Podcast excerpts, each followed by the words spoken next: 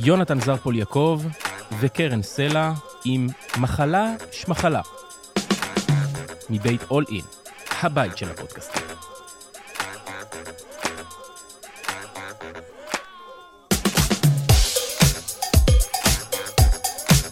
היי קרן, היי, יונתן, איזה כיף להיות פה. מה שלומך? איזה כיף לנו. אני יודעת, אני קמתי בבוקר, משהו שהוא אגב מאוד מאוד לא אופייני לי. ב- לקום בבוקר? לא אופייני לקום בבוקר, אני לא מסוגל. אנחנו אגב אלה שהולכים לדבר על בריאות, זה זה שהכי לא יכול לקום בבוקר, לא אבל יכול... אתה הדוגמה המעולה. אנחנו נעשה לך עכשיו מהפך. אנחנו הולכים בפודקאסט הזה בין היתר לעשות לי אחלה מהפך בריאותי. יונתן יקום בבוקר, שמח, מאושר, בלי ביקורת. בלי ביקורת, שמח, בקלילות. מאושר, בקלילות. אנחנו על באחת. זה, באחת. באחת.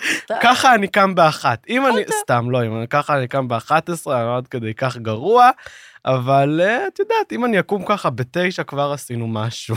סגור, אני גם מהינשופים, אבל החיים, אתה יודע, לא, את קמת יפה היום. היום קמתי. כזה אמרת לי, כי בוא, קמתי, אני אתה יודע, אומרים- show me the why I can deal with anyhow. אם יש לי בשביל מה, אני קופצת. ראית את הילדים שיש להם טיסה בבוקר והם קפצים, ולבית ספר הם לא רוצים ללכת. אז אנחנו צריכים לדעת בשביל מה אנחנו קמים בבוקר. כן, ונקום לגמרי. בשמחה. זה העניין. יואו, אז קרן, איזה כיף שאנחנו פה בפודקאסט החדש נכון. שלנו. אני נורא מתרגש. גם אני. אני- הלב שלי ככה, אני גם לא רגילה לפורמט כזה, אני לאט לאט מתיישבת, אבל אתה פה, וזה מספיק. כן, הלב שלי כזה על 200, אני אומר, טוב, בני, נתחיל לשפוך, לא מפסיק לדבר, למלא, אני לא רגיל, איך נכנסים, איך לא נכנסים. נכנסים, אתה רואה איפה אנחנו all in? all in You have to be all in. אנחנו הולכים. להיות all in בתוך החיים, בתוך החיים. והנה אנחנו קפצנו למים. ובתוך הפודקאסט. כל הכבוד לנו, יונתן, קודם כל כל, כל הכבוד. הכבוד לנו. אז אני חייב קודם כל שאנחנו נציג את עצמנו, כדי שמי שלא מכיר, אנחנו נכון. נגיד, אה, אה, קודם כל, אז אני יונתן אה, זרפול יעקב.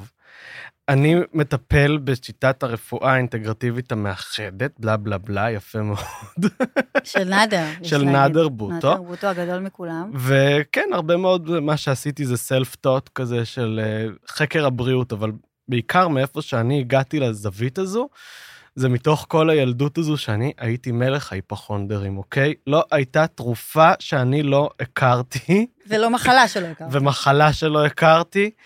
אה, אני הייתי מסתובב בתיק ככה יפה, עם תרופות לצינון, של סוסים אגב, כן? סוסים של סוסים של מצוללים. סוסים מצוננים, אני הייתי מסתובב עם איזה תרופה, וואי, איך קוראים לתרופה הזו?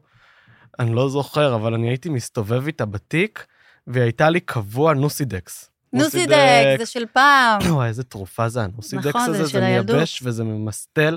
נכון. כזה איזה מורה פעם ביקשה ממני ברועי קריב בבית ספר, היא אמרה לי כזה, תקשיב, אני מצוננת, יש לך משהו? הייתי הדילר. היו באים אליי, הדילר, יש לי את אחר כך התרופות. המכורים היו מגיעים אליי כדי לעשות להם אה, תהליך כן, גמילה. שתעשי להם את התהליך גמילה, בדיוק, ככה את בדיוק. הפסיכולוגיה, יפה, נכון, יפה. נכון. אז הבאתם לי עבודה. היו באים אליי בשביל הנוסידקס, אבל את יודעת, באו כל מיני דברים בחיים שלימדו אותי בסוף גם שהגעתי לנאדר, שבריאות זה איזשהו state of mind אחר. נכון. וזה בסוף הפואנטה שלנו פה בפודקאסט נכון. הזה, שאנחנו באים להעביר בריאות באיזשהו פודקאסט, אה, פודקאסט, באיזשהו state of mind אחר. אז נכון. עכשיו תורך, נכון. אנשים רוצים לדעת גם מי את. אז אה, אני קרן סלע, ואני פסיכולוגית קלינית, ובאמת, למעלה מ-20 שנה עובדת עם ילדים, עם נוער, היום כבר הילדים שטיפלתי בהם הם כבר נוער ומבוגרים. ובאמת הייתי שנים בתוך הקונבנציה המאוד הארדקור של הפסיכולוגיה הדינמית, ובית ספר לפסיכותרפיה, וכל קורס וכל retreat, ואני גם הייתי מטופלת בפני עצמי, ודינמיקות מאוד מאוד עמוקות. ובאמת, אני עברתי תהליכים מאוד עמוקים, המטופלים שלי עברו תהליכים מאוד עמוקים, אבל הרגשתי שיש איזו אבנית לא מטופלת. משהו שיצר אצלי אי שקט, שזה איזושהי מוגבלות לגבי האפשרות לטפל, כי הפנטזיה שלי הייתה שאנשים יקומו בבוקר בשמחה. את מדברת בתור מטפלת או בתור גם מטופלת? גם וגם, זה אף? פעם לא, זה תמיד מחובר, זה אף פעם לא מנותק. זאת אומרת, גם אני אמרתי, יש עוד משהו בחיים האלה, למרות שאני בסך הכל אדם גם מתפקד, וגם עם איזו חיוניות, וגם עם איזו שמחת חיים פנימית, שבאמת אתה לפעמים נולד עם המקום הזה. אבל דווקא מהמקום הזה הבנתי שאפשר להרחיב עוד, ואז התחלתי במסע, אז עשיתי, למדתי פילוסופיה שני תארים, ובאמת קיבלתי המון המון אה, ידע, ואז הלכתי גם, אבל עדיין משהו היה חסר. אמרתי, טוב, אז עולם הרוח הרוחני. ואז באמת למדתי קבלה, והייתי בקבוצות ימימה, והייתי פעמיים באומן, ובאמת זה פתח לי את הלב, ופתח לי את המים. באומן זה מסקרן, איפה היית? בקבר של אה, של רבי נחמן? הצדיק, בוודאי, וואי, וזה, קטע. וואו, גם אני זו הייתי הייתה הולך חוויה. לסיורים פה בארץ, אמנם של קברי צדיקים, אבל זה אנרגיה אחרת זה לגמרי. אנרגיה זה אחרת. זה הרגע שאתה מתחיל לקבל אינפורמציה מהלב ולא מהראש. וזה פתאום וואי. אתה מבין שאתה יכול לייצר באמת תנועה שהיא ממקום אחר, אבל גם זה לא היה מספיק. ואז אמרתי, טוב, צריך להתחיל לחבר אולי גוף, גוף ונפש, כי הפסיכולוגיה לא מתעסקת עם הגוף.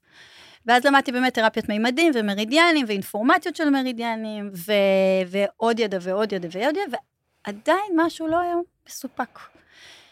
ואז פגשתי את נאדר בוטו, וחייב, אנחנו חייבים כן, לעשות פה נאות. גם גילוי נאות, שמשם חברים. אנחנו מכירים, חברים לספסל טובים. הלימודים. נכון, היה שם איזה קליק ראשוני מאוד מאוד חזק, and the rest is history, וזה מה שמביא אותנו לפה.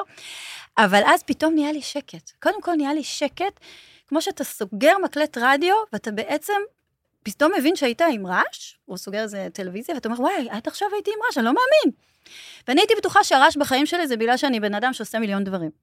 מיליון תארים, מיליון ילדים, מיליון עבודה, אני גם רקדנית, אני רוקדת, אני מורה למחול, עושה מלא דברים, אמרתי, טוב, הרעש זה בחיים גם שלי, הרבה רעש, את יודעת, זה את באמת ל... רעש, זה הרבה רעש. אני אדם שישן ארבע שעות ועושה מיליון דברים. וואי, איזה ארבע שעות, איך את זה גם, מתפקדת. זה נורא שימח אותי, אבל לא, היה לי את שקט. עדיין ישנה ארבע שעות? עכשיו הבנתי כמה שינה חשובה, ואנחנו נעשה פרק על שינה, אז אני באמת אה, נלחמת כדי זה להצליח בעתיד לישון. שלנו ברור. לא, אה, לא. אני אתה יודע שכל. שעה איזשהו איבר בגוף, אה, לפי הרפואה הסינית, בטח, למדתי את זה בשנה אז- רפואה אז- סינית. אז תסביר כמה חשוב שינה. אז עכשיו הבנתי. אם, לא, אף אחד לא הסביר לי למה אני צריכה לישון, אז למה שאני אשן? ברגע שאמרו לי, תקשיבי, פה זה הקיבה, פה זה הטחול, אמרתי, טוב, בא לי על הטחול, בא לי על המעי, אז אני אשן מ-4 ל-5, אני אשן מ... אבל אם אתה לא מבין בשביל מה, אז אתה לא עושה שינוי. וקיבלתי ידע, ופתאום הבנתי איך אפשר לייצר איזה שקט פנימי. ועשיתי אינטגרציה של כל המסע הזה, באמת, מכל הכיוונים. זה גם והיום פתאום, אני את יודעת, מטפלת זה ב... פתאום אה, ממש לפגוש את עצמך מאיזושהי זווית אחרת שאת לא ממש. ראית אותך בתוכה קודם, את מבינה? לגמרי. היה לי מין פלירטוטים כאלה עם, עם רוח ועם נשמה, והיום אני עושה שחזורי גלגולים אצלי בקליניקה, בעלי. צוחק עליי, הוא חושב שגלגולים זה רק בהתעמלות של קרקע. TTRT את עושה או של שעוד TTRT, משהו? שזה גם כן. מנאדר, אבל זה בעצם שיטות שעושים אותן כבר הרבה שנים, וזה משנה חיים, מה אני אגיד לך, יונתן? אני תמיד אמרתי, מה אכפת, לא אכפת לי מה אני אעשה. אני רוצה לראות שינויים. אני רוצה שהבן אדם יוצא ממני, גם אם זה עם תרנגולת על הראש שעושה קוקרוקי וסופרת בצרפתית, אם הבן אדם יוצא והוא מבסוט על החיים, סימן שמשהו פה עובד. אבל את יודעת, בסוף, באמת, גם כשאנחנו יושבים ומדברים, אגב, ברמה של הטיפול, בסוף אנחנו מסתכלים על זה בחיי היום-יום, נכון. אוקיי? ובואי, אני אומר, רואה לפחות, תאמתי אותי אולי עם הנתונים, 80 אחוז מהאוכלוסייה שהם קמים בבוקר לעבודה, אף אחד לא מרוצה. נכון. אתה יודע שזה נורא מסתנכרן עם מחקר אחר שאומר שלמעלה מ-80% מהמחשבות שלנו הן מחשבות שיפוטיות, מלקות, ביקורתיות, מחלישות, מצמצמות. ועם מה אנחנו רגילים לעבוד? עם ה mind, עם הראש. לגמרי. אז אנחנו צריכים להבין ש- you are not your mind, זה גם ניסים ממון אומר, אנחנו לא המחשבות שלנו עכשיו זה, אז מה אנחנו? אז אנחנו צריכים להבין שיש לנו עוד חלק, שקוראים לו נשמה.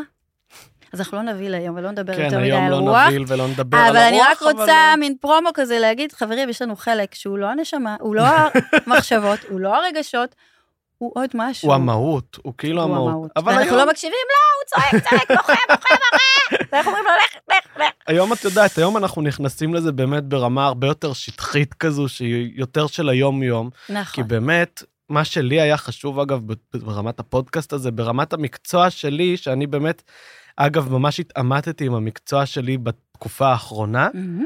שאני באמת הבנתי את הזהות שלי בתור מטפל, בתור uh, בן אדם שמתעסק בבריאות, של ייעוץ לקידום אורח חיים של בריאות. אני באמת אומר, מה זה להיות מקדם בריאות, אם אני לא באמת מקדם בריאות? נכון. את יודעת, אני יושב ואני מסתכל על כל המקדמי בריאות ב- בעולם, בארץ, ודבר אחד הם מקדמים יפה מאוד, הם מקדמים את האורח חיים. את האורח חיים. הם אומרים, בואו נקדם את הצורה של... שזה אורח חיים, אגב, שהוא מאוד מאוד הישגי. כמו, כמו במהפכה התעשייתית כזה, מהמם. יש לנו מלא מלא ניצוצות מהמהפכה התעשייתית נכון. כאלה, אנשים שקמים. לאיזשהו shift. למה אני קורא לזה shift? כי זה כמו, את יודעת, אני מחליף את החיים בעבודה, נכון. באנגלית קוראים לזה shift. אז את יודעת, אני הולך לעבודה, קם בבוקר למשרד, עושה את אותה שגרה כל יום, וחוזר הביתה, יש לי שעתיים עם הילדים, אחר כך יש לי שעה עם האישה, הולך לישון. נכון. בדיוק, אני נורא אוהבת להתעסק במילים, כי אני חושבת שבמילים יש, באמת, יש מהות שהיא מאוד מאוד עמוקה. אז קודם כל, shift, אני יכול להתייחס אליה כמשמרת, ואני יכולה להתייחס אליה כשינוי בחיים. shift זה שינוי. וגם מהות. וגם מהות, אז אני איזשהו. רוצה שיהיה לי איזשהו שינוי לטובה, נכון? אנחנו לאט לאט נתחיל להגדיר, כן? לגדר, מה זה אומר בריאות. בריאות זה בריאה. אם אני לא בוראת את עצמי מחדש, לא בצורה אובססיבית, בצורה כזאת של כיף, שאני באמת יותר מאתמול, פחות ממחר, אני נשארת במקום. ומה קורה למים שהם עומדים? מתאבשים. מתאבשים, טפילים, מתאבשים וגדלים בהם יתושים. יתושים, אני שונאת יתושים. ואגב, יתושים באים ועוקצים אותנו אחר כך, ומה נכון. אנחנו עושים בזה? ויש בנו גם חלק שרוצה להתפתח. ואני, אני בכלל, את כל ה-DSM, שזה התנ"ך של הפסיכולוגים, אני מגדירה מחדש ממש. אני אומרת, זה לא משהו שיש לי, אין לי דיכאון. אומרים, יש לי דיכאון? מטופלים אומרים לי, קרן, מה יש לי? אמרו לי שיש לי OCD, אמרו לי שיש לי הפרעת אישיות. כן, אמרתי, אנשים... קודם כל, זה לא מה שיש לכם, מתוקים שלי, זה מה שחסר לכם. וזה נותן תקווה. כי אם דיכאון זה חסר ב... או ייעוד, או אנרגיה, או הבנה, או פירוק של זיכרונות, או... אז, אז יש לי מה לעבוד, נכון? אם מישהו באים עליו, שמים עליו איזה סטמפה, אנשים מה אני מתים, אעשה אגב, עם על זה? הסטמפה הזו. הם באמת מתים על הסטמפה הזו. הם מתים מהסטמפה הזו, יונתן. והם מתים מהסטמפה הם הזו. פדלים לא, אבל את יודעת, מהסטמפה בן הזו. אדם מגיע למטפל היום ברמה של הוא המושיע. נכון. אבל גם, את יודעת, חשוב להבין שכשאני הולך לטיפול, מה, מה אני עושה? אני הולך כדי להתפתח. נכון. אני הולך לצינור של ידע, אז אני באמת, שאמרתי קודם שאני רוצה באמת ממש להגדיר את המקצוע שלי עם עצמי, שזה אגב משהו שרציתי להגיד לך שעשיתי לאחרונה. מהמם. אני באמת ישבתי עם עצמי ואמרתי, וואלה, אני לא רואה את עצמי מטפל פרטני. קטע. כי, כי אני, אני רואה את עצמי הולך ומעביר לאנשים באמת את הרעיון הזה, כי... למסה. למסה. עכשיו, אם ניתן איזושהי הגדרה קצת יותר ארצית, גם איזושהי הגדרה שאני מאוד אוהב להשתמש בה, זה ההגדרה של ארגון הבריאות העולמי, Mm, שהדבר היחיד, אגב, שהם עשו טוב, זה ההגדרה הזו. חשוב. מאז הם לא השתמשו בה. אנחנו אבל, אה, נשתמש, אנחנו נהיה אנחנו שליחים. נשתמש ואנחנו נהיה שליחים של ההגדרה בדיוק. הזו, נגיד ארגון הבריאות העולמי אמר. יש לנו אסמכתה יפה למעלה, נכון, והם נכון. אמרו את ההגדרה היפה הזו שבריאות היא מצב של רווחה נפשית, גופנית, חברתית, ולא רק היעדר מחלה. נכון. אז וואי, זה מה ממש זה חשוב אומר? להבין. זה ממש יפה, כי מה אני אומר פה בעצם? שבסוף בן אדם, זה לא רק הסימפטומים שהוא הולך לרופא, נכון. וזה לא רק האורח חיים שהוא שומר על תזונה, שהוא שומר על ספורט, שהוא שומר, אני לא יודע מה. בסוף זה, זה הנפש שלו, של היום-יום, שהוא קם גם מה אתה עושה בבוקר. מהאנרגיה הזאת? זה כן. לא רק האנרגיה הזאת, מה אני עושה איתה? אז יש לי אני- דלק ברכב, אבל לאן אני נוסע? לאן אני נוסע? אני נוסע למשרד, כמו איזה זה. נה. עכשיו, שוב, כן, אני לא מזלזל. יש אנשים שמאוד אוהבים את המשרד ומאוד אוהבים נכון. לעבוד בזה, וזה אגב הייעוד שלהם, וזה יפה. האושר. הוא אם הם הסימן. קמים, אם הם קמים ככה בבוקר מאושרים למשמרת כזו, אדרבה. אז זה סימן שאני על הדרך. יש לנו שני סימנים הדרך. בעולם, סבל ואושר. עכשיו, הם נורא אישיים. זה כמו שבקורונה מישהו יתעסק עם בריאות, ומישהו יתעסק עם זה שיש לו חסר כלכלי, ומישהו יתעסק עם מוות, ומישהו יתעסק עם בדידות, ומישהו יתעסק עם ניתוק, ומישהו יתעסק עם זה שנעצרו לו החיים. וגם במצב המאוד מאוד מאוד קשה שאנחנו נמצאים בו עכשיו, לכל אחד מתעסק עם משהו אחר. מישהו יש לו כאב מאיזה סבל, ומישהו יש לו כאב שוב מבית כלכלי, ומישהו יש לו אה, כאב בזה שהוא לא יכול לפתח את הזוגיות שהוא התחיל. עכשיו, כל אחד, תראה, עכשיו זה לא קשור למצב אובייקטיבי, היו לי מטופלים שהם באמת מולטי מיליונרים, שהתעסקו בזה שאין להם אה, את אותו הישגים הכלכליים שהיו, ויש לי מטופלים שהם באמת חיים מהיד לפה, לא מתעסקים בכלל בחשבון הבנק שלהם, כי זה לא התדר שלהם לשינוי ולשיעור. אז קודם כל אנחנו צריכים להבין שאנחנו DNA. אנחנו מאוד מאוד שונים אחד מהשני, לפי הסבל שלנו, האישי, אישי, אישי, אנחנו נבין מה אנחנו צריכים לטפל. יש לי מטופלים שכשהם מאחרים אליי, אז אחד יתעסק, אז אני שואלת אותם, הם מתעצבנים. אז אני אומרת להם, תתעצבנים. אתם- אה, מה המטרה פה? שלא תתעצבנו. כן. אני אמצעי, הם מגיעים לפסיכולוגית ומת- ומתעצבנים. אז קודם כל אני אומרת להם, מתוקים שלי, מה קרה? אז אחד יגיד לי, היה לי אה, מכירונית זבל, היא עצרה אותי, היא עצרה אותי מלהתקדם. אמרתי, יופי, מזל טוב. אז אתה פוגש את זה שיש לך עניין עם עצירה וחוסר התקדמות, בוא נטפל בזה. ומישהו אחר אומר, את ישבת וחיכיתי ולא היה לי נעים מזה. אז אמרתי, יופי, מזל טוב. אז יש לך עניין עם זה, שאתה בארץ לא נעים. אני בכלל חותכת את הדרכונים מארץ לא נעים. אף אחד אצלי לא ייכנס לארץ לא נעים, זה ארץ נוראית, נוראית, נוראית. כל אחד בקיצור יש לו את הסיפור שלו, אז קודם כל, תבין שאתה פוגש פה את האבנית הפנימית שלך המאוד מאוד אישית, ובה אתה צריך לטפל. כי תחשוב שברמה העקרונית, אנחנו רוצים להגיע למצב אוטופי, אנחנו רוצים להתקדם, ששום דבר לא מזיז לנו. כלום. ואנחנו צריכים לעבור דרך הרגש כדי לפרק אותו, לא כדי להרגיש אותו. אני בפסיכולוגיה, וזה שינוי שנאדר עשה לי, פסיכולוגיה כל הזמן קידשו את הרגש, את הכעס, את המרמור, את הכאב, הייתי באה להתמחות כן, ואומרים לי, אבל איפה הכעס? בטיפול." איפה הכעס של המטופל עלייך? שיכעס? אני נותנת לו כל מה שהוא רוצה. בטיפול, בדיוק, אבל זה על לשבת בטיפול, ופתאום אתה אומר, "אתה- אתה- אז הוא צריך להתעצבן עליי, מה זה, אני כי לא אז עשיתי אתה לא פה הגעת כלום. למקור של העניין. מה... עכשיו, אנחנו צריכים לעבור דרך הרגש, אבל אנחנו לא מקדשים אותו. אנחנו עוברים דרכו כדי לפרק אותו, כדי שהוא לא יפגוש אותנו בעתיד. והוא זה שמסמן איזה שיעור אני צריך לעבור. עכשיו, זה שינוי תפיסתי. היום מטופלים שלי מדברים בשפת השיעורים, בשפת החמלה והאהבה. הם לא שמים אחריות על שום, אף אחד בחוץ, אלא רק אחריות פנימית. זה גם חלק ממסע כן. לעבר הבריאות. ומבינים היום שכל דבר שקורה להם מחובר מאוד מאוד מאוד למסע של החיים שלהם. זה ממש חלק מהמסע לעבר הבריאות, כי את ממש. יודעת, בסוף, מה זה בריאות? בריאות זה לא איזשהו משהו נשגב, אוקיי? זה לא כמו. שהופכים את זה ל... ל... לשינוי תזונה, שינוי אורח חיים, לקום מוקדם בבוקר ולישון מוקדם בלילה. זה לא זה, כי בסוף אנשים הולכים והם אומרים, בריאות זה נורא נשגב. זה להיות לא חולה. זה להיות במרוץ עם החיים, ואני לא יכול עם זה, את מבינה? כי אני... אבל מה תגידי לאנשים שהם אה, לא חולים בכלל, ופשוט חיים בעצבים ודיכאון, ועצב זה גם וכעס, מחלה, ואנשים מאוד מחלה. מאוד חולים, שחיים מה זה טוב עם החיים שלהם? אבל בדיוק כי בריאות זה לא נשגב, בריאות זה state of mind. לגמרי. זה בדיוק כמו שאת אמרת, זה state of mind שאני הולך ואני חושב בריאות. אני חושב רווחה. נכון. אני חושב על קידוש הייעוד, קידוש של נתינה שלי לאחרים, שזה גם מאוד יפה. כאילו, את יודעת, אני מהמם. בסוף בוחר את המקצוע שלי, לא מתוך איזשהו מקום של, אוקיי, אני חייב להיות הכי מצטיין והכי זה, כי זה בסוף איזושהי רדיפת הישגים אין סופית. שלכל החברה יש אותה. את יודעת, בסוף, גם אם אני מסתכל, אדרבה, אוקיי? אני הולך לילדים. לפי ההגדרה של הבריאות, אני ממש רואה שילד שהולך לבית ספר לא חי ברווחה. נכון. אין לו ריווח. הוא לא, אין ריווח, אין רווח גם. נכון. אמרנו שהרי אני רוקדת, אתה גם מנגן. והקסם באומנות קורה בין התווים ובין התנועות. הקסם הוא בריווח בין העשייה לעשייה. שם יש את, ה... את הרווחה ואת הקסם, שם קורה הקסם. לגמרי הרווחה, וגם בסוף, למה נכנסתי לדוגמה של ילדים? כי ילד זה יצור שצמא לידע. נכון. הוא צמא לזה, ואני הולך ושוחק לו את הצורך הבסיסי שלו לרצות הסקרנות. ידע. כן, את הסקרנות. סקרנות הרגה את החתול, אבל אצל הילדים... אבל הילדים לומדים מזה, זה התואר היפה שיש בילדים. לגמרי. עכשיו, כן, ילדים הם מאוד מאוד טהורים, אבל ילדים גם לא מודעים. ואז הם כאילו הולכים ומתערבבים עם כל הבררה של החיים, שזה נכון. השלב הכי יפה בהתפתחות, כי זה כאילו אומר, אני לוקח צעד אחד קדימה, ואז אני הופך את, ה, את ההתפתחות שלי ל, לאיזשהו מקום כזה שמודע. נכון. מודעות זה כמו הפנס, אני שמה פנס על החיים, פתאום אני רואה, הכל קיים הרי, ואני לא רואה. יאללה, תן איזה ילד היית.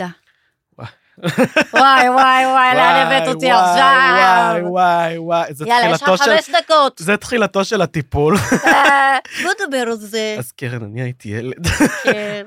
לא, אני הייתי ילד מופרע שבמופרעים. אז אתה יודע מה זה אומר? שהפריעו לך כל הזמן. אין ילדים מופרעים. ילדים מופרעים זה ילדים שכל הזמן יש להם הפרעות. מי הפריע לך? מי הפריע לי? את יודעת כמה הפריעו לי. אבל שוב, אני נכנס לזה ברמה גם כזה של... הייתי קם בבוקר, לבית ספר. נראה Mm. לי כמו הרבה ילדים, אגב, בשגרה, לפחות 80 אחוז. שוב, כמו שאמרתי, על לפחות 80 אחוז, ואת גיבית אותי עם המחקר הזה היפה. כן.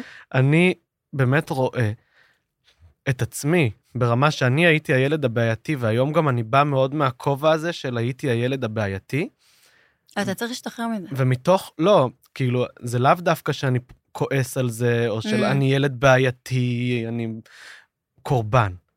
אני לוקח את זה או, כשיעור, זה עכשיו מילה. אני לוקח את זה כשיעור, אני לוקח את זה כמתנה להתפתחות. כן. אני הייתי ילד כזה כדי שאני אוכל ללכת ולעזור לאנשים אחרים שלא Mm. יהיו להם ילדים כאלה.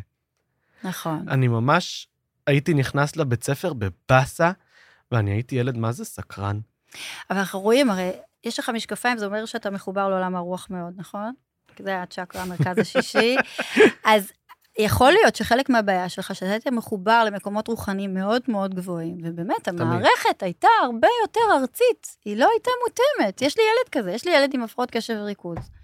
מאוד קשות. שהפרעת קשב וריכוז, זה אומר שלא מקשיבים לו ולא מרוכזים בו. זה תמיד הפרעה של המערכת, זה לא אגב, הפרעה של אני הילד. מת על זה שאנשים כאילו מתחילים, מש, משנים לזה את השם, אומרים הפרעות קצב וריכוז, כל מיני זה, כדי כאילו אומרים, בואו נהפוך את זה למצחיק. קודם כל, זה לא מצחיק, זה חוויה נוראית. זה- זה חוויה נוראית, הילד לא יודע מה הוא, מי הוא, הוא, הזהות שלו, הערך שלו, הוא לא מבין פעם הוא מצליח, פעם הוא לא מצליח, הוא לא מאמין כבר להצלחות שלו. הוא מזדהה עם המערכת שאומרת לו משהו בכלל לא, לא בסדר, אתה חייב לי לשנות. אני הייתי מקבלת, באמת, אה, ממורים ומ... אה, תעשי משהו, תעשי משהו עם. ואני עברתי תהליך, וגם הוא עבר תהליך. הוא לא היה צריך לעבור הוא היה עשר, עשר. והיום הוא באמת אה, לקראת גיוס והתקבל באמת ליחידות הכי מובחרות שיש, והשמחה שלי זה שבתוך המערכת הפורמלית, כשהוא עבר הבנה שהוא מחובר לעצמו, והבעיה היא לא במה, בו, אלא הבעיה היא במערכת שלא הייתה טיונד, וגם זה לא, זה לא הבעיה של המערכת. המערכת היא מדור דינוזאורים. כן. אז בייחוד אמרנו, מהמהפכה אנחנו פה- התעשייתית. אני נכון. מאוד אוהב להזכיר את המהפכה התעשייתית, למה? כי אני המהפכה רואה שיש לך איזה דודה עליה. התעשייתית, בוא יש לי זה. דודה רצינית יאללה, על בוא המהפכה נעבור התעשייתית. דרכה שתשחרר אותה. מה אתה רוצה? שחרר לנו אותה ככה יפה, מה יש לך להגיד על יפה, יפה. המהפכה הזו? היא ההגדרה המדויקת למחלה. אוקיי. בעיניי. הסבר, המהפכה התעשייתית, מבחינתי, היא ההגדרה המדויקת למחלה, בגלל שהיא הביאה אנשים, שאני עושה למשל סינתזה הפוכה, אוקיי? לה- להגדרה של ארגון הבריאות העולמי, כן, אני מבין מה זה מחלה. מחלה זה מצב של חוסר רווחה נפשית, גופנית וחברתית, נכון, ולא רק סימפטומים וסימנים. נכון. והמהפכה התעשייתית היא בעצם מה היא עשתה? כאילו הקימו את כל המפעלים, הכל טוב ויפה, זרקו את הילדים. זרקו ו- את הילדים גם למפעלים, זה מסגרות. בכל מיני, זרקו את... אבל זרקו אותם למסגרות כדי שההורים יוכלו להיות במפעלים. כן, אבל גם את המסגרת, בסוף את הבית ספר, הם התאימו לזה שילד גדל, והוא צריך להיות מוכן להיות מכונה. הוא צריך להיות מוכן לעבוד במפעל. אני גם קראתי על זה, אגב, כל מיני מאמרים, אני לא זוכר בדיוק מה, אבל מהמם. אני אביא קצת רפרנסים לפעם הבאה, ככה שאני אהיה יותר רציני. באמת, שתהיה רציני מהבוקר. אתה- יותר רציני ועמוק. אגב, אנחנו יכולים פה לבלבל בלבולים, אני יכולה להגיד כל מיני מאמרים, אף אחד לא יבדוק, נכון? יכולים להמציא. אפשר להמציא. אגב, זה חלק מהבריאות, אגב, זה המצאה, נכון? אנחנו. יכולים למצוא, כשאנחנו ממציאים, אנחנו מוצאים. נכון? בדיוק. זה. באמת יפה. אז אם בא לך, אתה לא צריך לבדוק, אתה יכול מהזיכרון כן. הקולקטיבי. אז נורא עשיתי את לזרוק דברים. הרפרנס למהפכה התעשייתית, כי בסוף את רואה, למשל, את הרפואה של היום, שכאילו מה רופא עושה? מסכן הזה נתנו לו שבע, שבע דקות לרופא משפחה. אחרי שבע שנים שהוא למד. אחרי דקות. שבע שנים שהוא כן. למד, נותנים לו שבע דקות עם המטופל. לבן אדם, נתנו לך הגדרה לבריאות. אתה הרופא. בשבע דקות אתה מספיק לשבת עם המטופל, גם אתה בעצמך לא קם בטח בבוקר, הרופא לא קם ברווחה לעבודה. והוא אומר, מה אני בודק? בודק איזה סימפטום ככה, זה בא בודק אליי... ברך, בודק את עין. הברך, עין, בא אליי איזה הוא חולה. לא מבין שברך זה קיבה, וזה אירוע בעצם לא צפוי שלא מעוקל, והוא לא הוא שואל לא אותך, מה. שלומך? מה קרה? מה שלומך? מה שלומך? מה השלום כאילו- שלך? זה לא, אבל זה לא באשמתו, אין לו זמן. אבל גם לא לימדו אותו. בכל השבע שנים האלה מישהו לימד אותו לשאול. ויש שם ולהקשיב. הגדרה, יש הגדרה, זה שלהם ההגדרה, לא נכון. שלי. זה ארגון הבריאות העולמי. הגדירו ו... הגדירו וזרקו. קחו תרופות, זה אגב עוד שלב של המהפכה התעשית, קח תרופות. נכון. תהיה מהיר, תהיה מפעל. כי יש ואגב- מפעל לתרופות שצריך לעבוד גם. מפעל לתרופות, ומפעל אגב של החיים. וכל התפיסה של המצוינות מתבססת על התפיסה הזו של להיות הגרסה הכי טובה של עצמך. Mm. מת על הביטוי הזה. זה כמו טעם החיים של הקוקה קולה. זה הטעם של החיים? כן, טעם החיים של אתה מנקה רוצה שיהיה חלודה, לך כמו פחות חיים, הקולה. אז אה, זה הטעם שלך. כל הזה מנקה חלודה בסוף, מה זה עושה? שותה את זה, מנקה את כל החלודה מהקיבה. גם אם הוא אני- מנקה גם את הקיבה תוך כדי שהוא מנקה את אני החלודה. מת על המשפט הזה, להיות הגרסה הכי מצוינת של עצמך, כי מה זה? אין דבר כזה, זה פשוט תהיה אותנטי, תהיה אתה, וזה הבריאות. Mm. תהיה ברווחה. אל תנסה לשאוף לאיזושהי גרסה נשגבת, אוקיי? גרסה נשגבת, גרסה עליונה, גרסה שאני באמת לא יכול להגיע אליה. של להיות לגמרי. המצוין הכי בלימודים. אז מה עושים? מה עושים? מה מה עושים עושים? כדי לקבל רווחה בחיים? זאת שאלה. נכון? קודם כל אנחנו צריכים להבין שזאת המוטיבציה. זאת המוטיבציה. המוטיבציה שלנו זה... הדבר הזה הוא לא רגש, והוא הוא לא לא מובן מאליו גם. ואני בכלל לא יודע שאני יכול לייצר דבר כזה. עוד דבר חשוב, שחשוב שנבין, יש לנו שני חלקים בנפש שלנו, זה שני חלקי נשמה, ואנחנו לא נגיד את המילה הזאת היום, לא נשמה ולא אלוהים, שלא יברחו לנו. אז נגיד שיש לנו שני חלקים בנפש, יש לנו חלק חייתי, שהוא החלק שרוצה לשרוד, יש לו גם זיכרונות של שואה והישרדות וכליות, ויש את החלק הגבוה, שהוא החלק שבעצם בא בדיוק כמו ההגדרה שלך היפה. אני רוצה ללמוד, אני רוצה להתפתח, אני רוצה לייצר רווחה.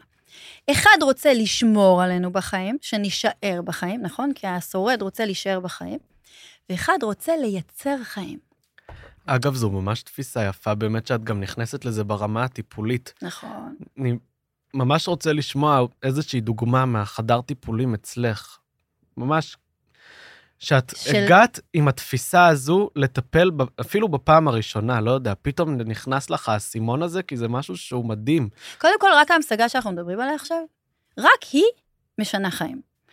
כי מה שקורה, אני עכשיו, עכשיו, חלקים, זה שרוצה להישאר בחיים ורוצה לייצר בחיים, כי לכאורה הם אומרים ללכת יד ביד, נכון? זה תנאי הכרחי להיות בחיים כדי לייצר חיים. אבל זה שתי מערכות שעובדות הפוך. כי אחת דרוכה ומצמצמת, ויש לה אויב, והיא מחפשת את האריה, והיא בעצם מפעילה מערכת אזעקה, שכל היום, כל היום עובדת. היא מערכת שמצמצמת אותי, זה גם מערכת שגם פיזיולוגית עובדת אחרת, זו מערכת סימפתטית שהיא מערכת שעובדת על לקבל הרבה במעט זמן, על fight or flight, היא מאוד מאוד חשובה, אבל אם היא תפעל כל הזמן, היא שוחקת אותי. והמערכת שרוצה לייצר חיים, בעצם אומרת, הכל בסדר, יש לי פניות. עכשיו, בעצם יש לנו פניות. אפילו היום יש לנו פניות, וזה קשה להבין את זה במים. עכשיו, כשאני מבינה את השפה הזאת, היום מטופלים שלי, אני אומרת להם, האם, מי פועל אותך עכשיו, החיה או המלאך? וואי, זה גם יפה. וזה ממש שפה שאנחנו, אני אתן לך דוגמה על עצמי, ואחר כך אני אתן לך דוגמה מהקליניקה. אני עכשיו נמצאת בסופר, ומישהו עוקף אותי. עוקף אותי. ואני אומרת, מה זה אותי? מה זה לעקוף אותי? אני... לקחו לי זמן. למי לוקחים, אגב? לחיה. כי החיה חסר לה, והיא צריכה להיות בדריכות. המשאבים שלה מוגבלים. המשאבים של המלאך לא מוגבלים. הוא לא נמצא בכלל בתדר של זמן ומרחב. ואז אני עוצרת, ואומרת, קרן, שנייה. האם את באמת צריכה ללכת הביתה, הילדים שלך מחכים לצהריים? אם את באמת במצב דחוק, את לא נותנת לכל העולם לעבור אותך, זה גם לא יהיה יעיל. אני לעולם לא אתפתח אם אני אשב בסופר ואתן לכולם לעבור אותי, וככה באמת, היא לא יכולה להמשיך כן, זה. זה גם לא אמור להיות הכל פניות- טוב ויפה ואהבה וזה לא, וזה. כאילו, לא, לא, אנחנו צריך נדבר על לעשות את זה בצורה מודעת, בצורה... מאוד ודיאלקטיקה, העולם הוא דיאלקטי, יש לנו שני כוחות שהם הפוכים אחד לשני, ואנחנו נדבר על זה. ואז אם אני אומרת, רגע, אבל בעצם יש לך זמן, מה את זה? בעצם יש לך עוד זמן, הילדים עוד בכלל לא חוזרים, אז אני אומרת לו, תפאדל. בוא. כשאני אומרת לו, תפאדל, מה אני אומרת לעולם? לא חסר לי דבר, אני מלאה. ואז מה העולם יביא לי? כל מה שאני ארצה. אם אני אגיד לעולם, אין לי זמן, אני דחוקה, מה הוא יביא לי? הוא יביא לי דוחק, הוא יביא לי אה, אה, חסר במשאבים, הוא יגרום לי כל הזמן להיות בריצה. ובאמת, יש לי נגיד, אה, אני אשנה קצת את ה... בגלל שאתה יודע, זה, יש לנו חיסיון, אז אה, נגיד שזה מטופל שנגיד שהוא עובד בהייטק, והוא כל הזמן מרגיש שהוא לא מפסיק לעבוד, והוא חי מסביב לשעון, באמת, כמו עכבר, כמו אוגר. ב... והוא אומר לי, ואני עושה עבודה של מיליון אנשים, ואני נגמר מזה, ואני לא, לא נותנים לי זמן, ולא נותנים לי משאבים, ולא מפצים אותי, ולא מתגמלים אותי. אז אומרת לו, בוא עכשיו מאוד תדבר. קורבני. מאוד קורבני. אבל אני אומרת לו, בוא נניח שכל ההתייחסות של העולם אליך קשורה גם להתייחסות שלך אל עצמך. קודם כל כבר מעצבן, נכון? כי הוא בא עכשיו להיות קורבן ואני לא מאפשרת לו את הפולניה הזה. בטח הוא התפוצץ באותו רגע. אז בגלל שכבר מטופלים, אני לא מקבלת מטופלים הרבה שנים, המטופלים שלי באמת זה מטופלים שהולכים איתי דרך ארוכה, הם כבר יודעים שאני באדם. אז הם גם פתוחים יותר להקשיב לי. והוא אומר לי, יאללה, אני משחק איתך את המשחק. אז אני אומרת לו, איפה המקום שאתה לא נותן לעצמך? בום, רשימה. אני באמת נמצא באירועים שאני לא רוצה ללכת, אני מזמין אנשים לשבת במקום לנוח, אני נותן כסף מאיפה שאין לי, אני טה-טה-טה. עכשיו, אומרת לו, למה אתה נותן כסף מאיפה? כי כדי להיות נחמד. למה אתה רוצה להיות נחמד? כדי שיעריכו אותי, למה אתה רוצה שיעריכו אותך? כדי שיאהבו אותי, מי צריך שיאהבו אותו? החיה. החיה כל הזמן בודקת כמה היא אהובה, כמה היא ראויה, היא בודקת. עכשיו, אני אומרת, אתה בכלל לא צריך לנצח במשחק, אתה צריך לצאת מהמשחק. אם לגמרי. אתה יודע שאתה אהוב, ואתה מלא מעצמך, אתה לא צריך שום דבר מבחוץ. זה לא פשוט להגיע למקום הזה. אנחנו צריכים לבדוק כל הזמן את ההתנהלות שלנו, כי היא גורמת לנו לשחזר את החסר, ובסוף באמת לא יאהבו אותנו, ובאמת בסוף אנחנו אחראים ש... שיזמינו אותנו, ובאמת, אבל זה לא הם, זה אנחנו. אנחנו לא אוהבים מספיק את עצמנו, ו... כי ההורים שלנו לא היו פנויים לתת לנו מה שבאמת באמת היינו צריכים, כי הם בעצמם היו רדופים. אבל את יודעת, באמת גם הפסיכולוגיה נורא מדברת על זה שזה ההורים. אבל גם אנחנו באנו להורים האלה. נכון. אני, אני מאוד אוהב גם שכאילו אומרים, אבל ההורים שלי וזה המאשים. כי זה עדיין הקורבן. כן. קורבן, תוקפן, מושיע, נכון? זה משולב. אתה אומר, לא רוצה להיות שם. לא רוצה. ההור... אני לא מאשים אותם. כאילו, מה זה אשמתם? בסוף, אני התפתחתי. אני למדתי. אני, היו לי את ההורים האלה. Mm-hmm. לא חייב להיות כמוהם. אתה חייב להיות לא כמוהם. איך תדע מה להיות? תדע ממה שאתה לא. אגב, גם התכונות הטובות שלהם זה משהו יפה שמאמצים. נכון, נכון.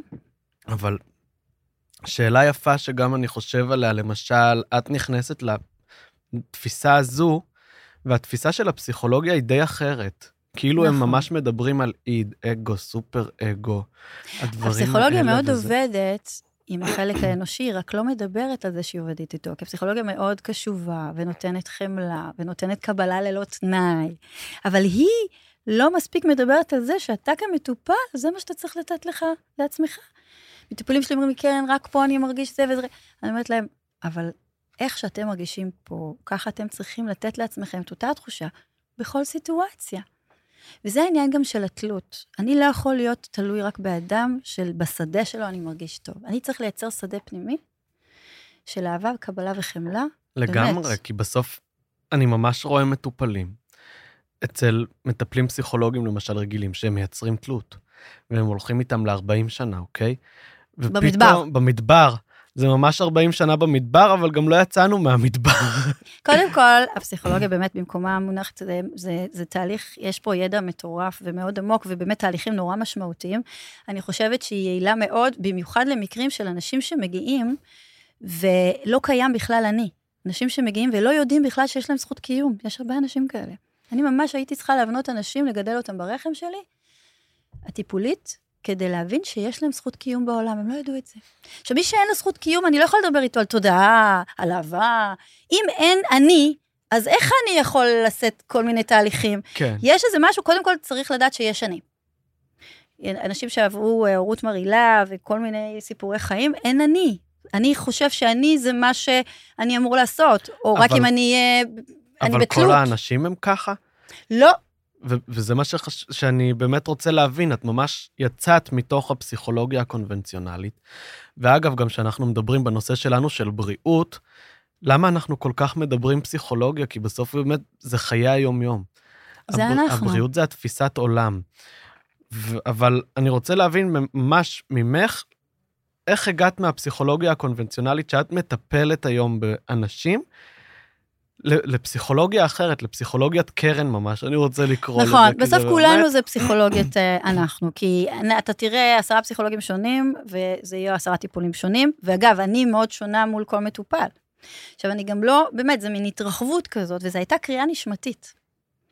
אני באמת באיזשהו שלב ממגדלי השן של הבית ספר לפסיכותרפיה של אוניברסיטת תל אביב, שזה אחד המוסדות המדהימים, קודם כל גיליתי, גיליתי שיש לי ידע, פתאום חזרתי להיות בקבוצה, ואנשים מקשיבים לי, וזה גם הידק לי את הידע הקליני שלי, אחרי המון שנים של טיפול, שפתאום אנשים גם קשובים לי, ואמרתי, וואלה, כן, יש לו, קודם כל את יודעת. ואחר כך אמרתי, רגע, וזה נורא נעים לך, הלמידה הזאת וההתרחבות בקבוצה. אבל הגיעה איזו קריאה נשמתית, שבאמת זה הגיע פתאום איזה מטופלת שלחה לי משהו של נאדר, וגם הכרתי אותו לפני, ואיזה ספר נפל אליי, ליטרלי נפל עליי מהמדף לידיים. איזה סיפורים גדול. והכל התחבר לי, והייתי בהתלבטות מאוד גדולה, כי תמיד יש גם מניות, תמיד יש מניות בעולם הזה, כדי לחזק את הרצון. ואמרתי, אולי שנה אחרי, אולי שנה זה וזה, וזה. ומשהו, באמת, נקראה בי קריאה. זה משהו פנימי, שלמזלי יכולתי להיות קשובה לו. ולהבין שעם כל וזה מחירים, כי גם באותו רגע הוצאו לי כל מיני הצעות מאוד מאוד מפתות, כי יש גם שדים שמפתים אותך, להישאר באיזה מקום בטוח, אפרופו החיה, ולהגיד, כן, מה את צריכה את זה עכשיו? הנה, בואי, הציעו לי להיות אה, מדריכה פה ולסגל פה, וכל דברים שפינטזתי להם כל השנים, שהדלתות היו סגורות, בדיוק נפתחו לי לפני הרישום, וכאילו ממש העולם שואל אותך, האם את רצינית בשינוי שאת הולכת לעשות? עכשיו, זה לא היה נורא קיצוני, כי הייתי אדם רוחני, והיה לי את הצ'קרה הזאת פתוחה, ו... אבל לא במובן, עכשיו, לא ידעתי מה אני הולכת ללמוד. זה כל הקטע, אתה לא יודע לאן אתה הולך, אתה רק יודע שיש לך קריאה, אומרים, הקפיצה הכי גדולה זה לעבור מ, לא מ-A ל-B, שאני בכל זאת יודעת מה זה ה-B הזה, אלא מ-A ל-C, שאין לי מושג מה זה ה-C הזה. אין לי מושג מה הוא אומר, מה אני הולכת, אבל יש איזה משהו פנימי שאומר, את חייבת לעשות איזושהי דרך. וזה ממש היה מסע כזה, וברגע שהגעתי, הרגשתי שהגעתי הביתה. ממש, מדהים. כאילו פתאום שפה, אנשים כמוני, אני לא משוגעת שמדברת על זה, נתנו לי תשובות לכל השאלות, פתאום הכל הסתדר, ו... הידע הקליני שלי קיבל בוסט מטורף, כי המון תיאוריות שלומדים בפסיכולוגיה קלינית, שהן מדהימות ועמוקות, אתה פתאום מבין את הרציונל שלהם ממקומות הרבה יותר עמוקים. וזה אבל, מהמם. אבל כן, אני בכל זאת רוצה גם יותר down to earth כזה, אוקיי? כן. שזה... אני רואה ממש את כל התיאוריות האלה, אוקיי? עכשיו, גם אני הלכתי ולמדתי את התיאוריה של נאדר, היא מדהימה, נהניתי, היה כיף.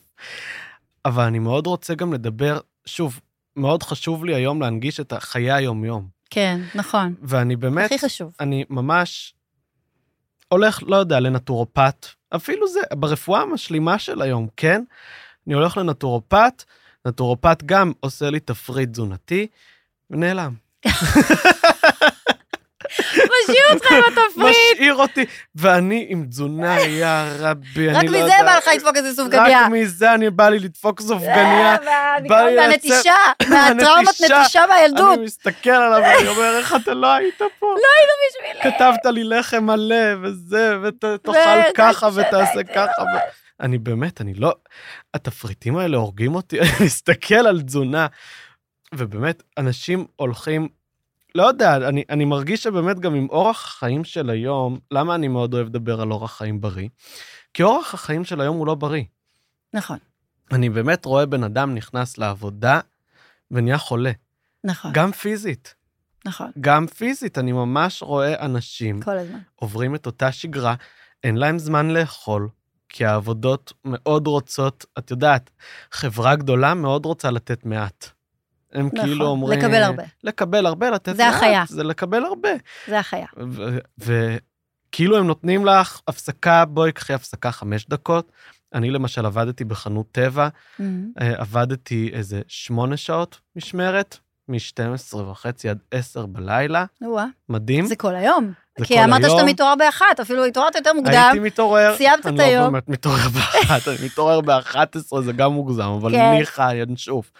הייתי קם ב-10, נחמד, אוכל ארוחת בוקר, הולך לעבודה. גם הייתי כבר יודע איזה לקוחות באים לי בעל פה. כן. חטפתי סטרפטוקוק. אה, פאפה, מה לא אמרת? כל הזמן, אפרופו הגרון, לא הביטוי, העבודה. נכון. אבל אתה מבין שזאת שפה אחרת, שיש לך סטרפטוקוק, ואתה שואל את עצמך, מה לא צעקתי החוצה? כן. ואז אתה צועק אותו. אז גם אני מבין את המחלה ברמה אחרת, גם ברמה נכון. היומיומית. הגוף מסמן. הוא לא נהיה חולה בשביל לעשות לי דווקא. הוא לא נהיה חולה בגלל שאני, לא יודע, כי אני קורבן ונפל עליי גורל מאלוהים, נדבקתי באיזה וירוס. אני, נכון. אני חולה מצורך מסוים. אתה, זה הביטוי שלך, הגוף שלך הביטוי. מדבר. אגב, הוא גם הרבה פעמים זה סוג של ריפוי, המחלה זה הריפוי. דלקת, נכון. נכון, אתה פעמים- יודע את זה, אתה לומד רפואה אינטגרטיבית- וגם... אה, כן, גם למדתי הרי רפואה סינית, גם וגם הדגישו. הרבה את הסוג של הדלקת, אבל נכון. גם ברפואה הסינית זה הר- הרבה מאוד אינסטנט. כי כאילו, זה רפואה מדהימה, כן? שלא תטעי, יש בה המון נפש, יש בה המון נשמה, כן. אבל זה גם היא גם מאוד... שורדת הרבה שנים, יש שורדת בה הרבה אמת. שנים, יש בה המון אמת. נכון, בהכל. זה גם טיפול שהוא עובד מאוד. אני מדהים. אגב גם מטפל בשיאצו, שאני למדתי את זה יותר בשביל הנשמה, אני לא הולך ומטפל בזה, אבל אני עשיתי את זה בשביל הנשמה. אה, ובאמת השיאצו, גם יש בו משהו מאוד אמאי, מאוד זה, שזה טיפול ש... משהו שאי אפשר להגיע אליו בטיפול בשיחה. כאילו את נכנסת לאיזושהי דינמיקה עם המגע, כן. אי אפשר להגיע לזה בשיחה, את ממש נכון. נכנסת לתוך חיבוק. גם בגוף יש אינפורמציה. מה, מה נגיד נורא מאתגר בטיפול? כל טיפול. שאתה בא עם ההגנות שלך. אתה לא רוצה לפתוח, כי אתה לא רוצה להיזכר. לגמרי. זה כאב שלא בא, כבר חוויתי אותו, אני אחווה אותו עוד פעם. את לגמרי. הנטישה הזו, את הכאב הזה, לא בא לך, לא בא לך. ואתה כאילו בא לטיפול פסיכולוגי, ואני אפתח את זה כל הזמן. איך שמתקרבים, פתאום יש איזו מערכת ששומרת. עכשיו, הגוף, הוא לא, לא שמור, והוא הוא, הוא מדבר. ואז אתה יכול באמת נגד, דרך הגוף, ממש להשתמש בנגיעות האלה. והיום אני משלבת את זה בטיפולים, כי הצטברה פה אנרגיה שיש בה אינפורמציה, ואנחנו בעצם אינסטלטורים, רוצים להוציא אותה החוצה. עכשיו, כן. איך עושים את זה ביום? קודם כל, זה באמת לא פשוט, זה נורא מעצבן שאומרים לך איך עושים את זה, טוב, זה מורכב, מורכב. כן, לא שאומרים. זה מורכב. אני אבל רוצה זה מאוד אינסטנט. פשוט, זה מאוד פשוט, למרות נכון. זה מאוד מורכב, אבל זה גם מאוד פשוט, כי החברה שלנו באמת פיתחה טיפולים שהם אינסטנט, לפי הצורך שהוא אינסטנט. נכון, אבל צריך להבין, למה אני אומרת שזה חשוב? קודם כל, אנחנו נדבר גם על תדר. יש לנו תדר נמוך שמביא לנו מחשבות נמוכות, ויש לנו תדר גבוה שמביא לנו מחשבות גבוהות והתפתחות. בריאה ובריאות זה התכווננות לתדר גבוה, ששם גם כל האפשרויות מתחילות להתקיים, זה עולם האפשרויות הבלתי מוגבלות, זה לא לגמרי. מה היה לי ומה עשו לי, זה מה בא לי. זה עכשיו, תדר הרווחה. נמוך, בדיוק, עכשיו, תדר נמוך קשור לתזונה, הוא קשור למחשבות, הוא קשור לסביבה שלי. הוא קשור לתזונה, אבל גם ברמה של, אוקיי, אני מכניס אוכל לגוף, נכון, אבל מתוך צורך מסוים. נכון, אני רוצה לאכול אוכל ג'אנק, כי יש לי חוסר. נכון. זה לאו דווקא שאני רוצה עכשיו, אוקיי, אז אני הולך לנטורופט, ובאמת, הוא יותר הוליסטי, אוקיי? הוא תזונאי הרבה יותר הוליסטי. כן. אבל הוא יבחן ממש את הרמה של הגוף, בוא אני אעשה לך בדיקות דם, נראה מה חסר, נראה מה אבל אתה צריך מה להכניס, יעזור? וזה יפה מאוד, כן, זה מאוד יפה, כי לפעמים באמת צריך דבר כזה. אבל השאלה מה אתה עושה אחרי זה, העלית מה אני עושה. אחרי זה? אז מה? אבל, אבל, אבל, שיש לי את הצורך הזה שלא מפענחים אותו ללאכול את המתוק. בדיוק. שיש לי את הצורך הזה שלא נכון. מפענחים אותו ללאכול את החלה, הטעימה, הכיפית, החיים מהזה, הקוסקוסים, העניינים, להתפרע. אתה יודע שאני לא בשלנית בכלל, אני כן. עושה- אני עושה ביצת עין, הילדים שלי אומרים, אמא, יש לך תבשילים וטעמים. אני לא יודעת לבשל. ואנחנו כל הבית מפנטז על מה שעכשיו תיארת, אני עכשיו מראיירת פה על הסירים, וואי, הסירים. וואי, וואי, זה הקוסקוס. כיף, אבל אני אגיד לך מה, אם יש לי תדר נמוך במערכת, ויופי, העליתי תזונה וחזרתי לזוגיות מרעילה, מה זה יעזור לי? שיניתי זוגיות, אבל אני לא בעבודה שאני נהנית, מה זה יעזור לי? אני בעבודה שאני אוהבת, בזוגיות שאני אוהבת, בתזונה שאני אוהבת, אבל המחשבות שלי, אמרנו 80 אחוז, הם, הם של אשמה, של הלקאה, של כאב, של קורבנות, דיברנו הרבה על קורבנות. זה קרב, מה זה קורבנות? אז זה איך קרב. זה בריאות בדיוק? אז איך אני איך אגיע? אני- אז אני באמת צריך לעשות שינויים בהמון המון המון אזורים, להעלות תדר. אני צריך להתחיל לשאול את עצמי, זה תדר גבוה עכשיו או נמוך? אני יושבת פה עם יונתן, אני מתעלה או לא?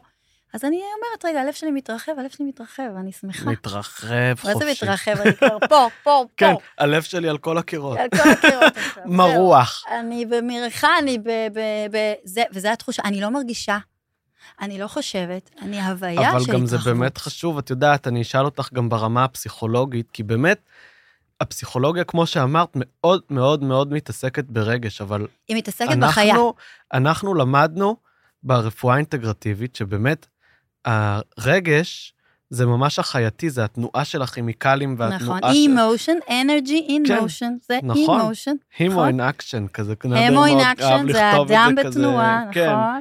דם אז- חם, עלה לי הדם לראש, נכון. אז אני כאילו מסתכל על זה ברמה של, אוקיי, אושר זה רגש? לא, זה התרחבות, נכון, זה תנועה.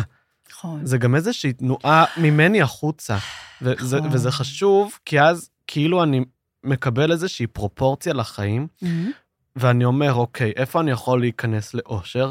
אם אני נכנס לעבודה ואין לי התרחבות. אז מה זה שווה? גם אין פה בריאות, אני מתחיל, מתחילה תקיעות. נכון. האושר זה ההפך מהתקיעות, זה כאילו מעיד שאני בדרך הנכונה, בשביל להגיע גם לבריאות. נכון. בשביל להגיע למקום הזה של אוקיי, איפה אני מרגיש מאושר, איפה אני יכול לראות שאני עובד בחינם ואני עדיין שמח. מאוד. אז נכון. לצורך העניין, יש אנשים שזה יהיה בשבילם אומנות, לעבוד באומנות. עכשיו, למה אני נתת פה מדגיש כלי דווקא מטורף, אומנות? אגב. כן. נתת כלי מטורף, אמרת, מה שהייתי עושה ללא תשלום, ככה, זה מה שאני צריך להכניס לחיים. אני כן, לא חייב לחיים. לעבוד בזה, אבל חייב להכניס את זה יותר לחיים אבל שלי. גם לעבוד, כי אני כאילו, אם אני רוצה ממש להגשים את עצמי, אני, שוב, אני באמת נכנסתי לזה ברמה אחרת, כי אני גם, כשהייתי ילד בבית ספר, אני ממש רואה איך בבית ספר הם מלמדים אותנו נושאים. אין לזה רלוונטיות לחיים, מלמדים אותנו קצת מתמטיקה, קצת אנגלית, אנגלית זה רלוונטי, זה הבן שלי חשוב. אמר, אמא, אמא, איפה ראית זווית 35 מעלות ברחוב? איפה, איפה? מבחינתי חשוב ללמד אותנו, אגב, אנגלית מהגן, כן? זה כבר, אני אכנס לזה בפרק אחר, נכון. אבל, אבל אנגלית קצת, לא יודע, מולדת, קצת ספרות, קצת זה, מה אני עושה? אני יודע כל מיני דברים. נכנס, יפה, הכל טוב ויפה. לימדתם אותי להיות מהיר. בן אדם בדרך כלל בישראל הולך לצבא, מהמם. מסיים את הצבא, לא יודע מה לעשות. הולך למלצר, טס הוא לא יודע מי להודו. הוא. אגב, אין לי בעיה עם המולדת, אם מי שלומד את המולדת יודע מי הוא. כן, אבל, ואז הוא מבין מה מעניין אותו בתוך המולדת הזו. אבל זה גם כניסה יפה לתוך משהו, אגב, שנרחיב עליו בעתיד- שזה זהות. נכון. מה... אה, זה נושא ענק. זה נושא ענק שאנחנו, אגב, פרק שלם. ממש. אבל אתה יודע מה אני רוצה להגיד על זה? Mm. שיעזור? זהות הולך עם הזדהות. עכשיו, מה אנשים, ואני פוגשת את זה המון המון המון, גם בטיפולים, מה קורה לאנשים? אני נכשלתי, אני מזדהה עם הכשל. אני הכשל. אנשים מזדהים עם הבור. אני פספסתי, אני לא הצלחתי, אני, לא יודעת, כעסו עליי, פתאום אני הופך להיות הכעס, אני הופך להיות הכשל. ההזדהות עם משהו שהוא נפילה, גומרת לנו את החיים. יש הבדל בין להגיד, קרה לי כישלון, לבין אני כישלון. עכשיו זה בום, בשנייה, אין לך את ההפרדה הזאת. עכשיו זה משהו שאני עושה המון, ובשפה, חיים ומוות ביד הלשון, השפה שלי, השפה שלי הפנימית, היא זו שתכריע בסוף את ה-well-being שלי. עכשיו אני אומרת, ו- אני אתן לך דוגמה, היה לי, אה, הייתה לי אישה שעשתה מסיבת הפתעה לבעלה, השקיעה באמת בטירוף, בטירוף, בטירוף, הכל התחרבן. האורחים הגיעו לפ... מאוחר, הוא הגיע לפני, לא הייתה הפתעה, לא היה... היא אומרת לי, תקשיבי, אני אישה נוראית. שום דבר לא. יוצא לי. כלום לא מצליח לי. כי באמת, זה לא היה כמו שהיא רצתה. אגב, ציפיות זה אחד הדברים שגומרים אותנו. יובל נוח הררי אומר, happiness is reality minus expectations. אם אין לי ציפיות, יש לי אושר. זה משפט ואז יפה. משפט מהמם, תרשום אותו. happiness. is- happiness is reality minus expectations. אני כותב לי את זה פה במחברת תרשום במחברת. ו... ואני אומרת לה, תעצרי רגע, קודם כל תעצרי. קודם כל אנחנו צריכים לעצור את הלופ הזה, האובססיבי נגד עצמנו, אנחנו האויבים הכי גדולים של עצמנו. ואני אומרת לה, תגידי, את באמת בן אדם כל כך כל כך נוראי? ביון קייטי אומרת, תשימו סימן שאלה, יש לכם, אני אדם נוראי, אני אדם ששום דבר לא מצליח לו. לא, באמת שום דבר לא מצליח לך? אני לא עונה על זה, אבל קודם כל אני תוהה על זה. עכשיו, היא באותו רגע הזדהתה עם כל הדברים שלא קרו. אבל מה עם הדברים שכן קרו? זה לא את? זה שבסוף היה כיף ומוצלח, ובעלך הודה לך, ואת אישה בנתינה, ו- ואישה עם לב גדול, והגעת עם רצון מאוד גדול. מה עם הרצון? את לא אוספת אותו? איפה הוא בתוך המימדים האלה? זה גם תסביך, אגב, שיש לאנשים ממש בחיי היום-יום. כי גם עם אורח החיים ההישגי, זה כאילו הוביל אותם לחשוב, אוקיי, אני חייב להיות הכי טוב. זה ממש כמו שהזכרתי קודם, הגרסה הכי טובה של עצמי. כן. אז אני חייב להיות טוב, אני חייב להיות בעיני הזה, אני חייב להיות... אז הם הולכים באמת לעבודה יותר אה, רווחית, זו שיותר תיתן איזשהו סמל סטטוס עליהם. נכון, זה החיה. החיה צריכה שיאהבו אותה, היא צריכה לדעת שהיא אחי. החיה נמצאת במבנה של סולם. זה אומר שתמיד יש אחד בכל שלב, ואני בודק איפה אני בסולם. עכשיו, תחשוב, זה בדיוק כמו הריאליטי של הישרדות. כל יום מחדש אני במלחמה, אני רואה אם אני שורד או לא, וכל יום מחדש החוקים משתנים. איזה חיים אלה? וזו לא האמת. זה מבנה הישרדותי שבאמת נולדנו איתו, ואנחנו חייבים לפצח אותו, לשבור אותו. כי הוא לא נכון, הוא לא באמת מביא לנו, גם לא הישרדות אגב, כי אם אני כל הזמן בלחץ, ואני לא נהנה מהחיים, בסוף אני באמת, כל הכסף שקיבלתי בסטארט-אפ ילכו באמת ל- ואז איך אני לתרופות. בריא? ואז איך אני בריא? איך אני בריא? איך אני בריא? אנשים נורא גם אוהבים להגיד, האוכל הזה מביא לי מחלות, זה מביא לי מחלות. אבל זה שאתה קם בבוקר לא מאושר, זה מה שבאמת מביא את המחלות. נכון, נכון, עכשיו, כן, שוב, חייב לשים דגש, מאוד חשוב לדאוג לחיוניות. נכון. זה או, גם אנחנו וואו, נעשה זה- פרק יפה, חיוניות. זה אנרגיה, נכון? בוא נסביר. חיוניות זה האנרגיה שבעצם זורמת לנו בגוף, היא בעצם זורמת לנו ונותנת אנרגיית כוח חיים. לתאים. כן, בדיוק. נותנת כוח כוח לתאים. לתאים וכוח לחיים. עכשיו, אני אגיד לך יותר מזה. אנשים שעוברים אצלי טיפול, הרי טיפול, לא משנה טיפול, הלכתי עכשיו לחוג כדורעף, הלכתי לרקוד, הלכתי להליכה, הלכתי לשיחה טובה. זה גם לוקח לי דלק. זאת אומרת, גם דברים מאוד טובים. אם אני על עדים, תחשוב, רכב עכשיו רוצה לנסוע למקום מהמם, אבל אין לו דלק. אז הוא ישתמש בדלק שאין לו, וזה גומר אותו. זאת אומרת, אנחנו חייבים דלק גם לתהליכים מאוד עמוקים. אני אומרת תמיד, העשיר נהיה עשיר, ואתה צריך להיות קצת בריא כדי להבריא. בן אדם בדיכאון שלא יצא מהבית, גם לא יבוא אליי לטיפול. אז אני חייבת קצת לתת לו איזושהי אנרגיה, כדי שהוא יוכל לעבור את המינימום, כדי להתחיל לעבוד על החיים שלו. זה גם הכלים של איך להיות בריא בעצמך בחיי היום-יום. נכון. זה אתה תיקח, בניגוד, שוב, אני לא עכשיו משווה את כל הטיפולים, אבל הרבה מאוד טיפולים אחרים, מהמם. מה הם עושים? הם באמת מפתחים את התלות הזו של מטפל-מטופל. גם קודם הזכרתי תזונאי. כן, בוא שברח ניתן לך. לך תפריט חמוד, ולך הביתה. עכשיו, אני לא יודע כלום. אני הולך הביתה עם התפריט היפה שהתזונאי כתב לי, הסביר לי הכל ככה בפעם הוא גם אה, שם אחת, לך תקווה, שם לי תקווה. שאגב, זה אנרגיה מהממת. עכשיו, גם פעם בשבוע אני הולך אליו להישקל ומה, כאילו, מה אתה עוזר לי? נו, נו, נו. נו, נו, נו, אכלת את הסופגניה אחרי אה. שיצאת מפה, מה עשית? וגם האנרגיה של המאשים. נכון. עכשיו, כן, בסוף, גם תקווה זה אנרגיה מאוד יפה, אבל גם זה העניין של האמונה, זה אחר כך אני אדבר עליו גם. נכון. אבל, אבל אני יוצא ממנו לחיי היום-יום, ואז אני תלוי.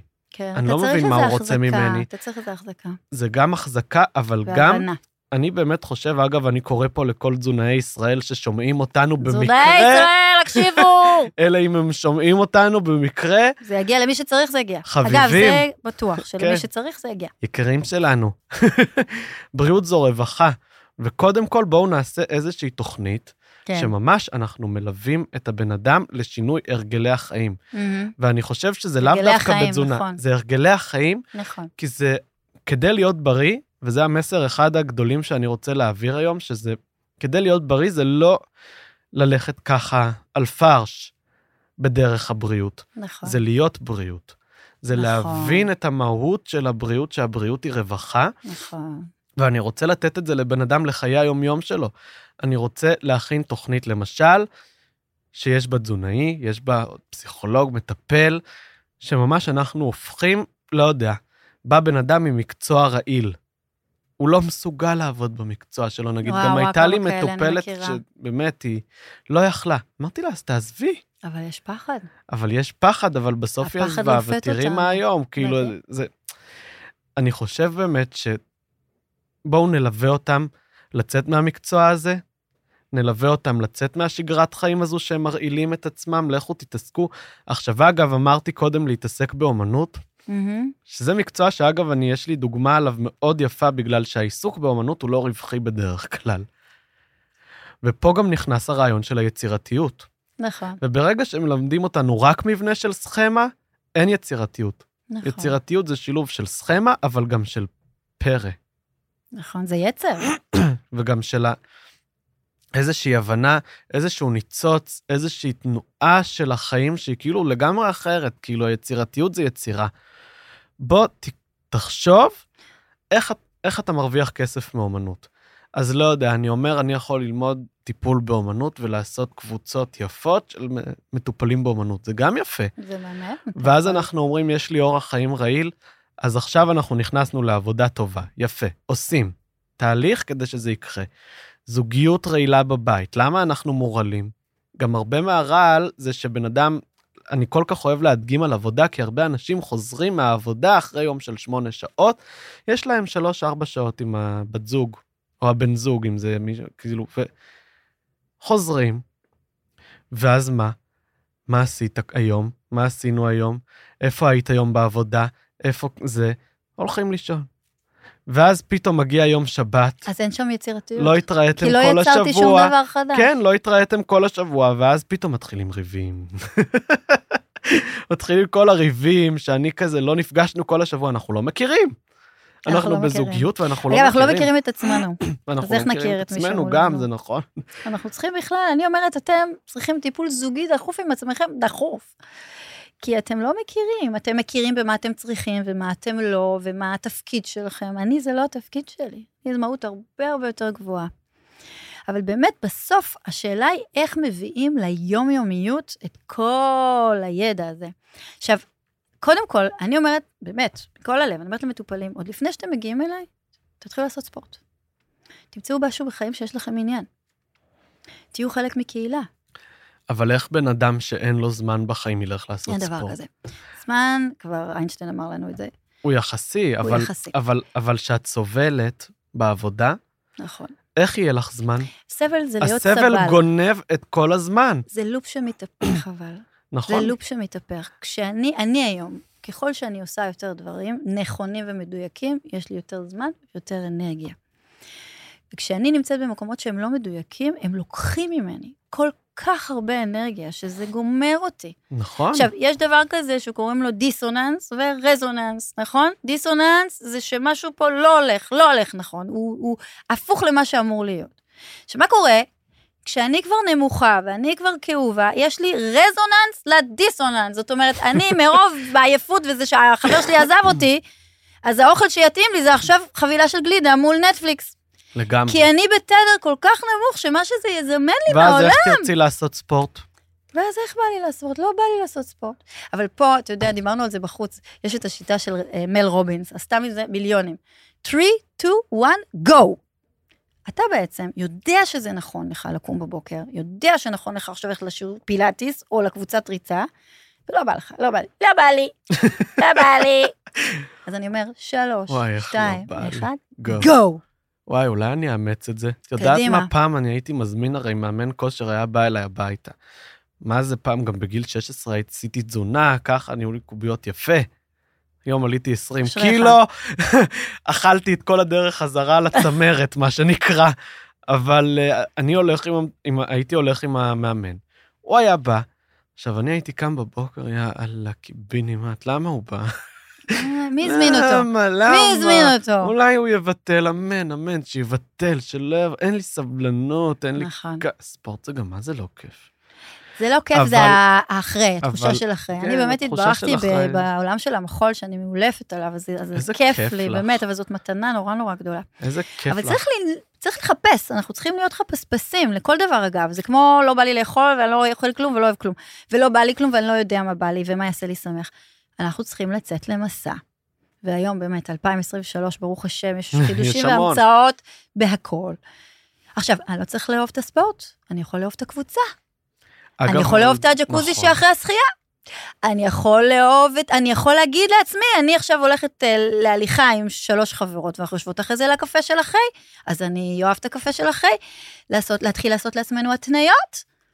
אגב, אבל גם אמרנו, התניות זה מאוד יפה, אבל גם אמרנו קודם שבאמת הרבה הרגלי חיים, את מאוד הדגשת את זה, שהם גם משתרשים בילדות. אה, נכון, ו- אבל אין דבר שאנחנו לא יכולים להשריש אבל, היום. אבל אני חושב, אגב, אני אומר, אם כבר פתרון, יש שיעורי חינוך גופני בבית ספר. נכון. למה אתם לא מביאים כל מיני סוגים של או. ספורט?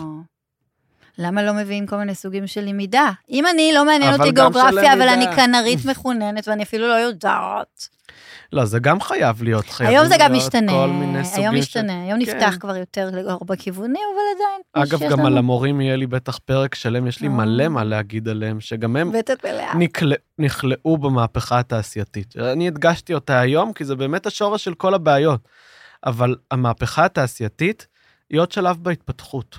אבל היא הייתה הכרחית. היא הייתה הכרחית. היא הובילה אותנו לטכנולוגיה שיש לנו היום, זה נכון. מדהים, אבל היא גם הובילה איתה להרבה בעיות, ושוב, כמו שדיברנו קודם על מרכזים של אנרגטיים, גם של מחלות, מהמם. יש לנו למשל את המרכז הראשון, שזה האזור של יותר את הכליה והכליות, הוא קשור בחומר, בהישרדות. נכון, טריטוריה, המרכז השני, שזה באגן ומאיברי המין, זה המיניות. נכון, יש את ילדים, החברה בבטן, כמו הצ'קרות, נכון. בלב המשפחה, נכון, בגרון העבודה. עכשיו, אני עבודה, באמת... ביטוי, לימודי. ביטוי לימודים. עכשיו, נכון. המהפכה התעשייתית הייתה ההתפתחות של הגרון, וממ- של האנושות. וממש על יש חשבון לנו... המשפחה, על זה חשבון מעניין. המשפחה, חשבון חשבון החברה, החברה, חשבון הפוריות, הפוריות, לשם ה... כן, ולשם טריטוריה. פיתוח החומר והטריטוריה. נכון. זה ממש כאילו, בהתפתחות של הגרון, זנחנו את המין, החברה והמשפחה. נכון, זנחנו. נכון. וכאילו נכנסנו את המין אגב זנחנו עד היום. כן, זנחנו עד היום. אנחנו לא בכלל, אה, כל המיניות. מתפתחת. אני הנזיר הגדול אומר את זה, שבאמת זנחנו את זה. להתעורר. להתעורר זה להתעורר. אנחנו חשוב. נעשה פרק על מיניות. וואי, זה עולם ומלואו הדבר הזה. נעשה פרק גם על זה, זה גם חשוב, מה לעשות, אבל. באמת שזנחנו את זה לטובת העבודה, לטובת המצוינות, לטובת תהיה הגרסה הכי טובה של עצמך כדי Mm. לשרוד, זה אפילו לא בשביל החברה.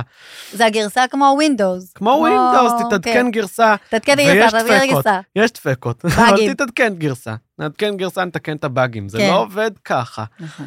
כאילו עכשיו, השנים הקרובות, זה ממש ההתפתחות מה, מהביטוי והעבודה לייעוד. אמ, ואנחנו צריכים באמת גם כדי באמת להתפתח נכון, אנחנו צריכים לעשות את זה חכם, ואנחנו צריכים לעשות את זה מתוך התפיסה החדשה הזו של הבריאות, שבריאות זה רווחה, אמ, ואנחנו באמת רוצים להביא את הרווחה לחיי היום-יום, ושהייעוד הוא לא קשור במצוינות. אם אנחנו נתפתח מתוך זה שהייעוד קשור במצוינות, אף אחד לא ימצא את הייעוד, נכון, אנחנו בעצם מתרחקים. יונתן, זה נראה לי משפט סיום מהמם. נכון? כן, זה כזה בום. עשית פה איזה זה סיכום ל- לשיחה. וזה נכון, ואנחנו לאט לאט נמצא את הדרך. נמצא את הדרך. כן, כי בסוף הבריאות זה בן אדם שנותן לעצמו, יש לו זכות קיום. זה לא, זה לא משהו נשגב, זה דרך מחשבה. זה דרך חיים, זה התעסקות פנימית, נכון, ואחר כך זה מקרין החוצה. נכון. הבריאות זו הרווחה, והרווחה זו הבריאות, והן הולכות יד ביד. אמן! אמן. הללויה! הללויה. אה, מעל המיקרופון. יש, יש. עשינו את זה. אז אז תודה אנחנו- רבה לכל מי שהקשיב לנו, ככה משפט סיום נכון. נחמד, ואנחנו מאוד נהנינו לארח וואי, היה אתכם. כיף ממש. יונתן, תודה שהבאת אותי, הללום. וקרן, תודה שבאת, ואנחנו. כמובן נתראה שנינו בפרק הבא, יס. ובפרקים הבאים יש לנו מסע ארוך לעבור ארוך ביחד, ארוך, ממש. ואני גם מקווה שעכשיו אני אחזה את ה-20 קילו תוך כדי הפודקאסט. זהו, אבל תדע לך שאתה שלם מעצם היותך, ואתה אהוב, אני. שלם עם are- you are very much אהוב. גמרתי את המים. אני שלם עם אז זה אתה לגמרי. לא צריך לשנות כלום, אבל אה, להרגיש יותר טוב, יותר חינונים, יותר אני אנרגיה. צריך ליישם את מה שאמרנו היום, אני צריך להכניס את הרווחה לחיי היום-יום שלי. ואז אני... עכשיו אין לך ברירה, זה כמו שאומרים קבל עם וידע, אין לך ברירה, בדיוק. ואנחנו נבדוק את זה. נכנסתי X, יצאתי Y, זה- אני הדוגמה האישית, קדימה. מה שנקרא. אנחנו מלווים אותך, אנחנו מלווים אותך באהבה. יופי. יופי. אז אנחנו נתראה. נתראה, תודה רבה. תודה לך.